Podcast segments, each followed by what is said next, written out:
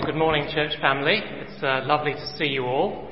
Just a couple of uh, notices before we begin. Um, you've got in your pack this morning a flyer showing what's going on here during Easter week. Um, can I just ask you to think and pray about this? In previous years, we've had a church family camp uh, near Villiersdorp. Uh, we haven't done that this year in Easter week because a number of you can't get time off work and we want to have an inclusive program that everybody can share and be part of. And I guess that some of you are thinking of loved ones that you want to come to Christ. You want them to hear the word. And Easter week is one of those times in the year when they will come to church and they will listen. So can you start thinking and praying about who you're going to ask to come along? Palm Sunday, then Monday, Tuesday, Wednesday evening that week. Good Friday and Easter Sunday. So that's the first thing to say. Take this, stick it on the fridge, keep thinking about it, think who you're going to invite that week.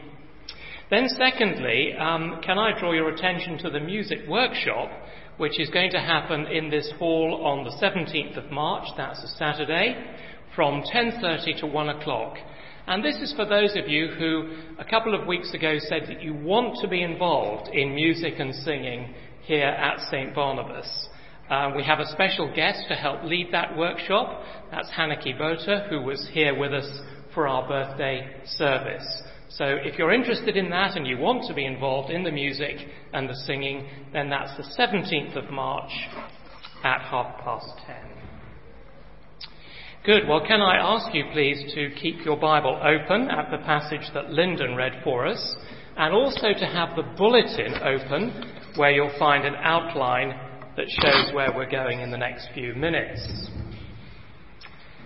I'm going to pray.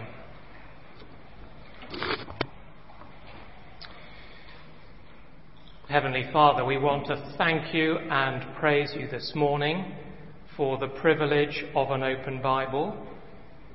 We remember those many peoples around the world who do not have that privilege, so we don't take it for granted. Please draw near to us now. Open this word to our hearts and our hearts to your word because we ask it in Jesus' name. Amen. Hudson Taylor was the founder of the China Inland Mission. Um, he was so successful in opening up inland China for the gospel that on one occasion he was complimented by a friend on the impact the mission had made. And Hudson Taylor replied rather mysteriously, Well, it seems to me that God looked over the whole world to find a man who was weak enough to do his work. And when at last he found me, he said, Yes, he's weak enough, he'll do. Now, I think to our ears that sounds really rather strange, doesn't it? Can, can weak people really accomplish anything worthwhile? Uh, what would Donald Trump say about that? What would Cyril Ramaphosa say? What would you say? Well, whatever you would say, it's actually a very important question for every serious Christian. Because you see, all of God's giants have been weak people who did great things for God simply because they counted on God being with them. You see, things often look a great deal stronger than they actually are. For example, uh, a rock can look unbreakable. But it can be cracked open fairly easily if you find a fault line running through it. Uh, a casual observer might miss it, but an expert spots it. And if he does, then a hammer directed at the weakness will crack the rock open, even the strongest rock. I want to say to us this morning that people are like that too. They can look as hard as iron on the outside. They might seem to us to be completely unbreakable, and yet there can be a fault line. There can be a weakness in their character, and if that weakness is struck, at just the right angle, it can crack even the hardest person wide open. And suddenly you find, actually, they're not really so strong after all. That's not how they looked before. Now, the Bible tells us that whilst man looks at the outward appearance, God looks on the heart. Now, in Luke 22, as Jesus looked around that upper room at the disciples, only he could see into their hearts. Do you remember from last week he's just told them that he's going to give his life for them? But his death is going to mean new life for them. But as he looked around that room, he could see the fault lines. He could see the weaknesses.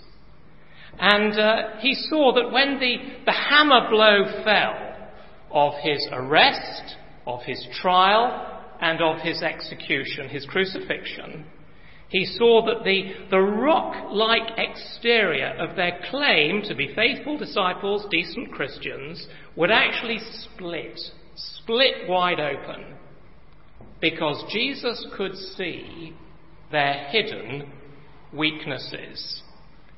Now, that is true of each one of us gathered in this church this morning. Jesus knows our hidden weaknesses completely. Uh, we may well be able to hide them from one another. We might even be able to fool ourselves. But the fact is that everything about us is exposed and laid bare before the eyes of Almighty God, to whom all of us one day must give an account. And he not only sees our fault lines and our weaknesses, but he also knows when the hammer that breaks the rock is going to fall. So, friends, the, the passage before us this morning is not simply history. It's not just telling us what happened in the upper room the night before Jesus died. No, it's teaching us that all of us, without exception, have weaknesses that Jesus can see them even if we can't. And if you and I are going to stand firm to the end as Christian people, then you and I have got to get real about this. So, what are these weaknesses? Well, of course, there are plenty of them, aren't there? But in this passage, Jesus identifies three in particular, three weaknesses, I think, that are common to most Christians. First, in verses 24 to 30, Jesus identifies the weakness of personal ambition. Now, it's almost incredible, isn't it, to read verse 24 in the context of what's just happened in the upper room. Verse 24 uh, also a dispute arose among them as to which of them was considered to be greatest. Now, that is amazing, isn't it? In the shadow of the cross, having only just taken the Lord's Supper, having just heard that Jesus is going to die for them, the disciples are bickering about who are the top dogs. Which of them is going to become prime minister when Jesus enters his kingdom? Now, if we didn't actually know our own hearts, we would hardly believe it. But if we do know our own hearts, well, we have to admit that there is some of this in all of us. Luke has actually told us that the disciples have done this before. Uh, you don't need to turn to it, but all the way back in chapter 9, as Jesus set his face like flint to head for Jerusalem, the disciples were arguing back then about who would be the greatest.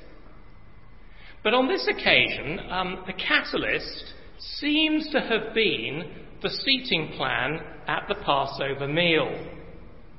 You see, at a Passover meal, um, the guests were normally seated around three sides of a square, with the host occupying the central position at the top table.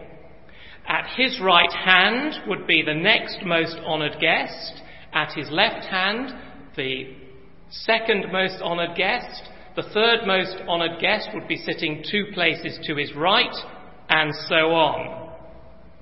Now, um, in the upper room, Jesus, of course, was the host, and we know from elsewhere in the New Testament that John was sitting next to Jesus. So it seems as if the disciples were saying something like this Does the fact that John is sitting next to Jesus mean that he's going to be the Prime Minister when the kingdom comes? Is he going to be the one? Who's going to be the greatest? Now, my friends, it is very easy for you and I to read that this morning and to think to ourselves, how pathetic, how very self centered. But you see, we only actually get value out of the Bible when you put yourself into the situation. So you see, if we read this and say, well, of course I wouldn't behave like that, well, then we're not going to get anything out of this. The Bible isn't going to speak to us. But if we realize that within all of us there are hidden weaknesses, the same hidden weaknesses that these disciples had, well, then we begin to realize that there's a message for us here after all. Because you see, it's still very much a temptation today for Christians to be ambitious for ourselves, even within a church fellowship like this. To want to be seen as important. To be jealous of people who have a higher profile than we do. It is actually a fatal weakness. And here, Jesus deals with it immediately and ruthlessly. Because you'll notice in verse 25 that he classifies that sort of behaviour as thoroughly pagan. Can we all see verse 25 in our Bibles? Jesus says, The kings of the Gentiles lord it over them and those who exercise authority over them call themselves benefactors. Now, you see, at that time, to be a Gentile was to be a pagan. Uh, they might have been calling themselves benefactors for one reason or another, but actually they occupied positions of authority solely for their own benefit and to fulfill their own selfish ambitions. They wanted people to see how important they were. And Jesus says, hang on a moment, that is the way that pagans operate. And I don't want my disciples to be living like that. But which of us here this morning doesn't know how easily that we can fall into that trap? How easily we can appear to be serving Christ when actually we're serving ourselves.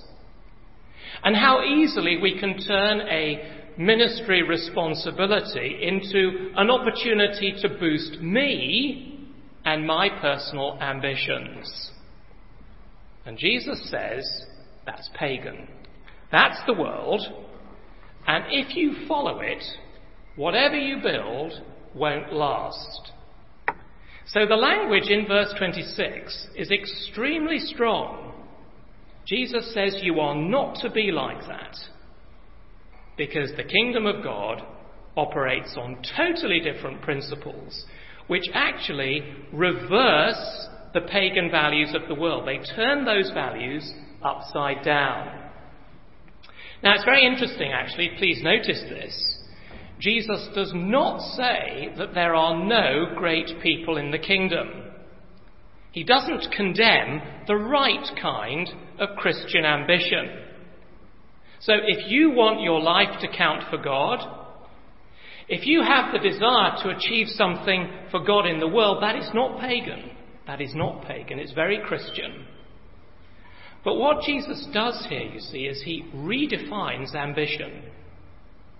Now, you need to know that in Jesus' day, um, older people were greatly respected. Uh, that's not always true today, but it was then. The longer you were around, the more people respected you. Younger people in that culture were far less important. But Jesus here says that the values of the kingdom are radically different. Just look at verse 26. He says, The greatest among you should be like the youngest, the least important, and the one who rules like the one who serves. And he continues in verse 27 For who is greater, the one who's at the table or the one who serves? Now, friends, that's obvious, isn't it? Um, there you are. If you go to a restaurant, you don't expect to have to go into the kitchen, bring the dishes out, take them back in, and wash them up afterwards, because that's part of what you're paying for. So, obviously, in that context, the person sitting at the table is greater than the one who serves. But what you've got to notice is the devastating words at the end of verse 27. But I am among you, says the Son of God, as one who serves. And those last words, I think, come across to us with mind boggling force. Because we know from elsewhere that Jesus has just washed the disciples' feet. Apparently, the disciples were reluctant to do that for each other because it was the lowliest job of all, but Jesus did it, and he did it willingly. And now he says, naturally, you would expect me, as your Lord and Master, to be waited on by you. But, friends, that isn't what my kingdom's all about. Instead, listen to this I, the Lord of glory, the eternal God, the creator and the sustainer of everything, the saviour of the world, the judge of all the earth, I am among you as a waiter at a table. And that is what it means to be great in the kingdom of God. It's measured in terms of service. Now, don't misunderstand that. Christ is not saying, if you want to be great in the kingdom, first uh, prove yourself by doing a lowly job, and in due course you'll get promoted. That would actually turn Jesus' argument upside down. That's what the world says. And uh, if we think like that, when the pressure falls on us, we will crack wide open. But Jesus is saying, you see, that faithful service in however lowly a role is itself spiritual greatness. Have you grasped that yet? Faithful service in however lowly a role is itself spiritual greatness. So you see, your ambition is to be a servant. Why is that? Well, Jesus explains in verse 28. He says, You are those who have stood by me in my trials, and I confer on you a kingdom, just as my Father conferred one on me, so that you may eat and drink at my table in my kingdom and sit on thrones. What's he saying?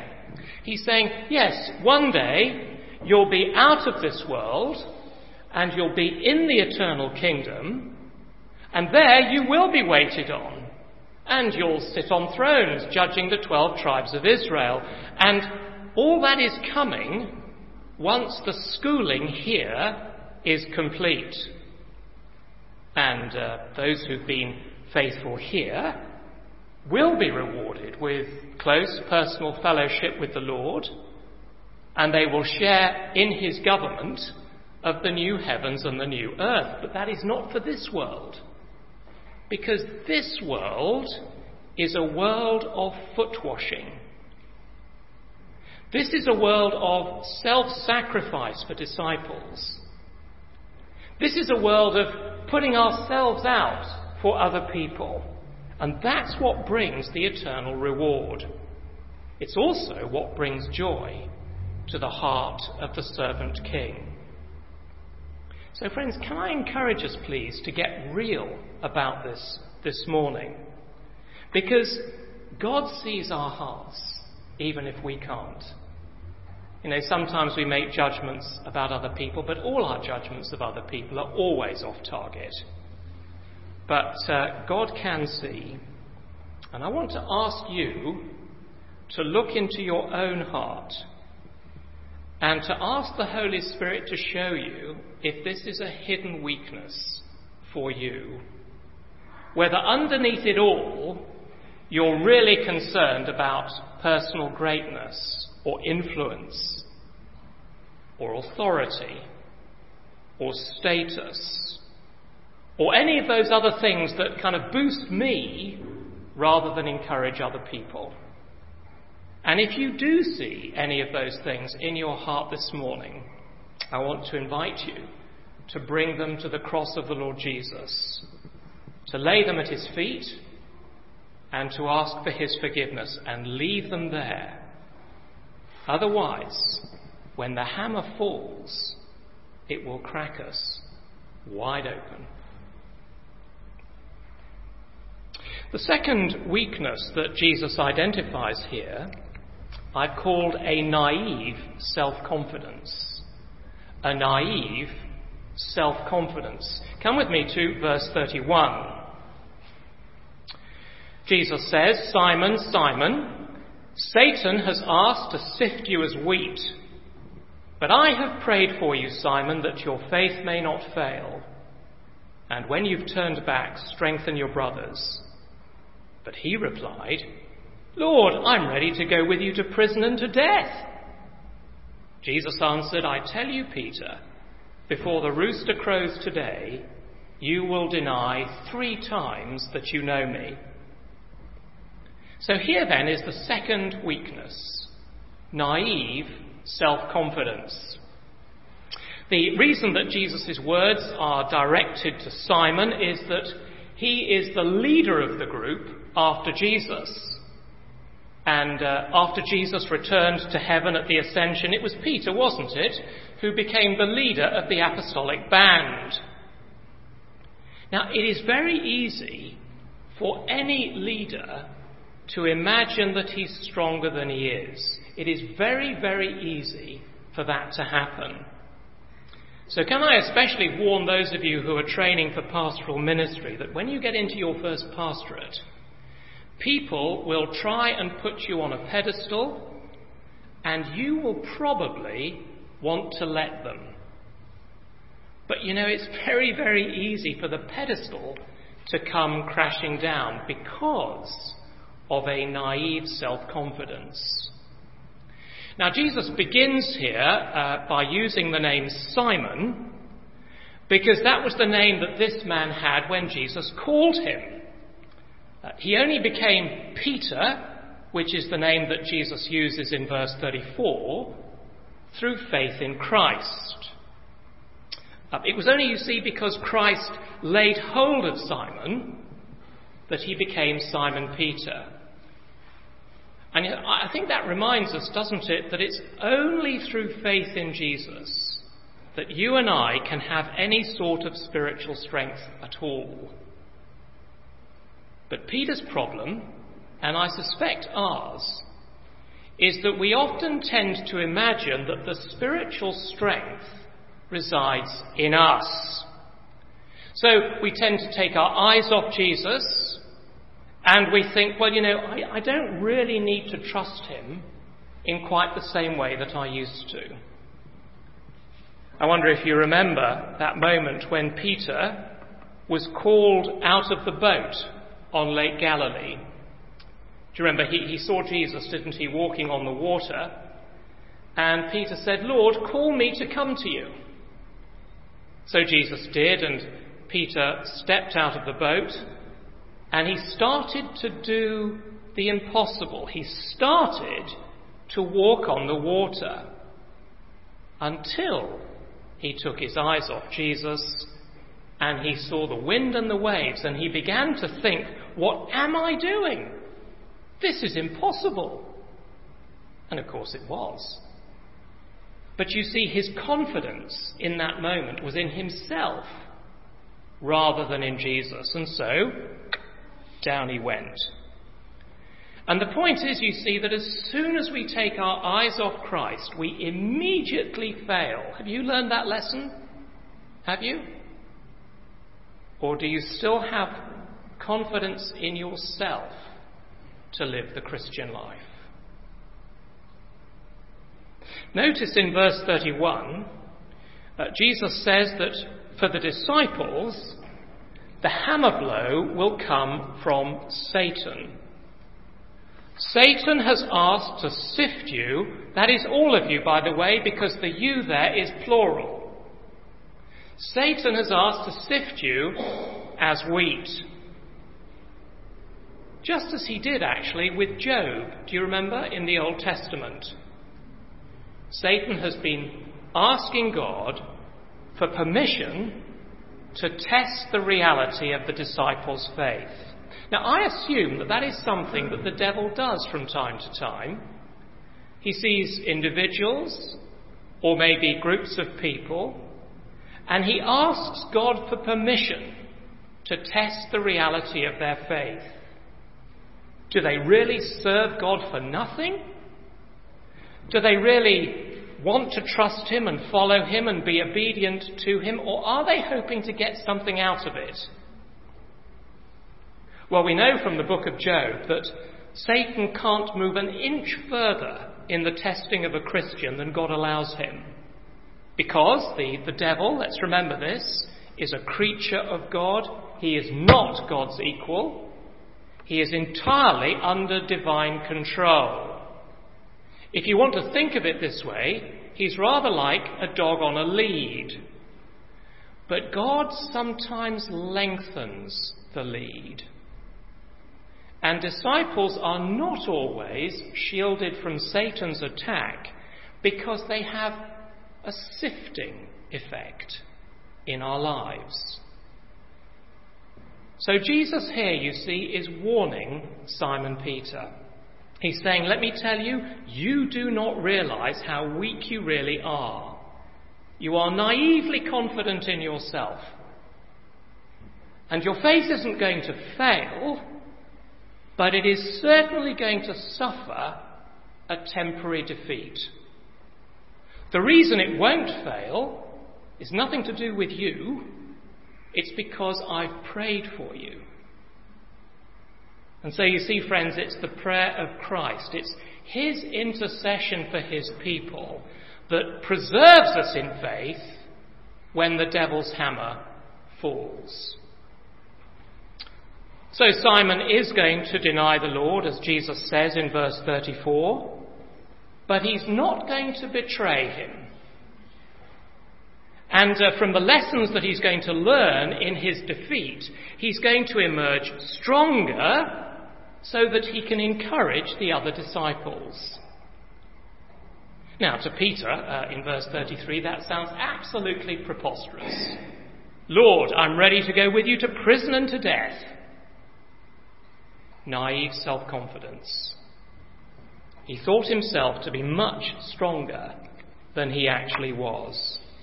And can I say that if a man like Peter can think like that, then a man like you, woman like you, someone like me, well, we can think like that too. Hidden weaknesses. Peter underestimated the power of the enemy. He underestimated the weakness of his own faith. It was actually fair weather faith. But Jesus knew Peter better than Peter knew himself. And he says, Peter, before the rooster crows today, you will deny three times that you know me. In the space of just a few hours. That's going to happen. Now, Jesus knows us just like that too. And it's saying to us this morning that we've got to realize just how utterly dependent we are on God's grace. Without that grace, you and I have nothing. Without our eyes fixed on Jesus, we will certainly fall.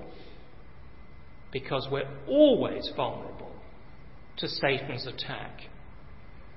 And if our faith is you know, simply a faith that believes in Jesus when things are going just the way we want them to go and life is fine and we're fit and healthy and there's no money pressures, well, what sort of faith is that? So again, we need to get real about this before God this morning and see if we're perhaps overconfident in ourselves so that when the day of testing does come, and it will, we won't deny Him. For you, it might come tomorrow morning at work. You might find yourself in a situation that challenges your faith. And suddenly, if not by words, but maybe practically, you're actually denying that you're a Christian. You thought you were so strong in church on Sunday morning. But you are only as strong as your day by day, moment by moment contact with Jesus Christ. Take your eyes off Jesus. Stop looking to Him. Stop drawing on the resources He's got, and every single one of us, me included, will fail. So we really do need to search our hearts this morning, don't we? And the third weakness that Jesus puts his finger on is the area of spiritual blindness, verses 35 to 38. You see, the disciples then were expecting a kingdom of instant triumph and victory. After all, they'd followed Jesus into Jerusalem, uh, they'd shouted his praises with the crowd, they'd been waving their palm branches, uh, they'd watched him throw the money changers out of the temple.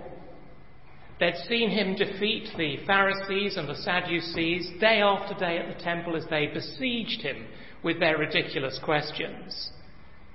And the disciples were thinking, well, you know, surely Jesus is about to take the throne and rule, and that means that greatness is just around the corner for us. But that's not how it's going to be at all. The disciples are blind. And so the Lord Jesus has to burst the bubble. Look at verse 37. He says, It is written, and he was numbered with the transgressors. And I tell you that this must be fulfilled in me. And as the disciples follow in the footsteps of a rejected Messiah, they're going to need all the resources they can lay their hands on.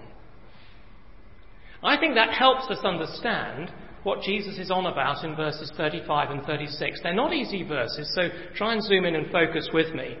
Verse 35.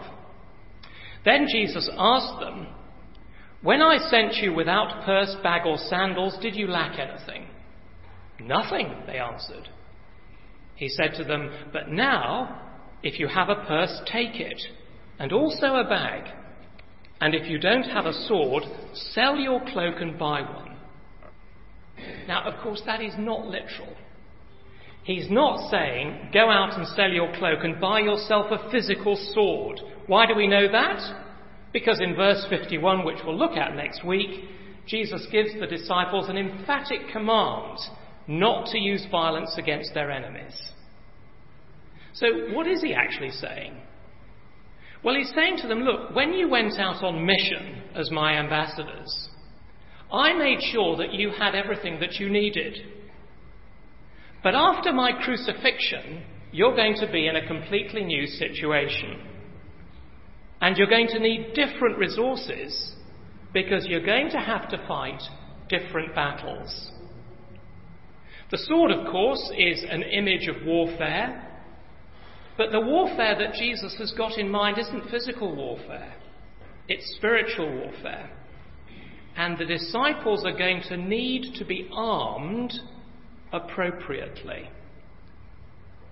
But they still didn't understand. These uh, dear disciples who are so like us. They have uh, a quick look around the room and they say, Oh, look, Lord, we found two swords. You know, as if two swords are going to be enough to stave off the Romans. And uh, in verse 38, what does Jesus say? Actually, it's one word in the original enough. It's a very strong word that Jesus uses, and he just stops them in their tracks. And what he's saying is, stop talking like that. You've completely misunderstood me yet again. Now, friends, that speaks to us because the church is right at the very heart of God's mission to a hostile world. God is sending us out into a hostile world a, with a message of forgiveness and peace. And it's people whose lives have been changed by the cross that take that message out into the world. But the problem is that same cross also generates hostility from our unbelieving neighbours, friends, colleagues. Which means that when the church is being faithful to the gospel of the cross, it will always be treated in the same way as the Lord Jesus. Now, let me ask you are you prepared for that? Are you men who are going into ministry prepared for that? If you find yourself this week being challenged on some moral or ethical issue, and you know the way of the cross, what are you going to do about it? Are you going to carry the cross and put up with the flack and with the rejection? Or are you going to compromise and deny the Lord? I think when we reflect on that, we can see, can't we, that there is a fault line, there is a weakness running through most of us, isn't there? We think, well, you know what, I never reckoned on that when I went on Christianity Explored. I didn't understand that. It wasn't actually the gospel I was taught. Maybe the gospel you were taught was that if you come to Jesus, all your problems will be solved. That is not the New Testament gospel. The New Testament gospel is that when you come to Jesus, you will exchange the problems of somebody who is not a Christian for the problems of somebody who is a Christian. But the great thing for the Christian is that we have a limitless resource in the Lord Jesus Christ, and we have the power of God living within us. And that power is, is able to strengthen us to more than meet those problems. But, friends, let's get rid of any idea that the Christian life is a cosy picnic, because it's not. The disciples thought that they were on a fast track to triumph and spiritual success. And Jesus is showing them that following him means hardship and self sacrifice. Yes, of course, there's tremendous joy in being a Christian. There's so much to be thankful for when we look at the things that He's done in our lives, the things, things that He's done in our church, the things that we see Him doing in one another. And in the world to come, as we were singing earlier, we have so much to look forward to. But the only way into the world to come is through the cross as we follow the Lord Jesus. And so we have to search our hearts this morning. Because just like these disciples, you and I often think that we know best, that we know better than Jesus. And instead, what we should be doing is saying, Search me, O God, and know my heart. See if there is any offensive way in me, any hidden weakness. It might be personal ambition and pride.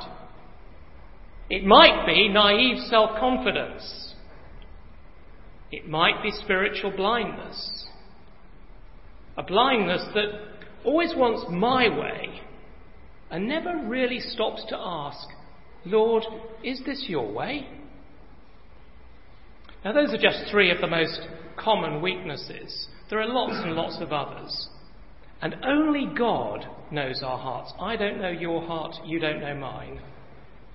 But can I say this? If we will look to Jesus, if we will get real about our sin in these things and lay it at Jesus' feet and ask for his forgiveness, if we will really say, self on the cross, Christ on the throne, and repeat that day after day in our lives, if we will search our hearts to see what's wrong and where the weaknesses are, not because we, we are to dwell on them, but so that we can bring our weaknesses to Christ and fix our eyes on Him and prove that, yes, He has the power, He has the resources to enable us to live the Christian life. If we're prepared to do that, then whenever the, the devil's hammer blow falls, and it will, he will find only rock. Because the soul that is grounded on Jesus Christ is grounded on the rock. And though you might tremble on the rock, the rock will never tremble under you. Do you believe that? Let's be quiet for a few moments. Let's search our hearts now and ask the Lord to reveal our hidden weaknesses.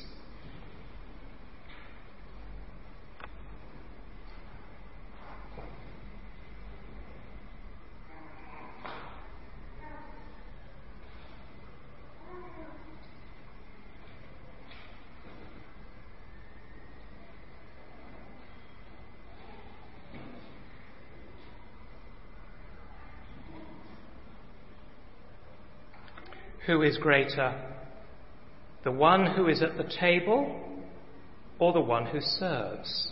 But I am among you as one who serves. Is that our heart? A servant heart? Lord, I'm ready to go with you to prison and to death.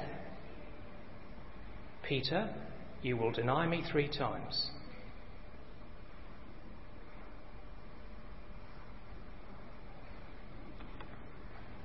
He was numbered with the transgressors, and this must be fulfilled in me.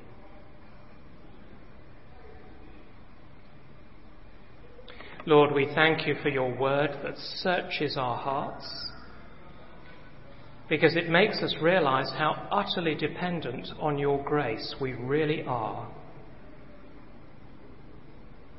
We thank you that each of us can testify to your power and grace in our own lives so that we can be channels to one another, to strengthen one another, and to lift one another up when we're cast down, to encourage one another when we're discouraged, and to build one another up by actions as well as by words. Lord, we want to be those who strengthen and encourage others. So deal with our weaknesses, we pray. Help us to bring them to your feet. Take away the pride and the ambition. Take away our naive self confidence. Shine the light of your truth into our spiritual darkness and help us to walk in the steps of the Saviour who gave himself up for us all. Thank you, Lord. Amen.